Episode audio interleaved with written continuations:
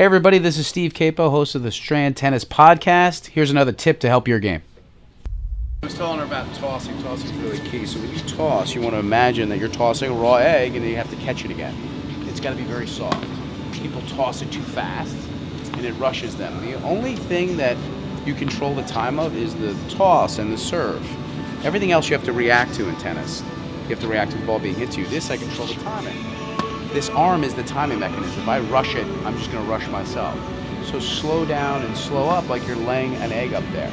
Lay that egg up there. Nice and easy.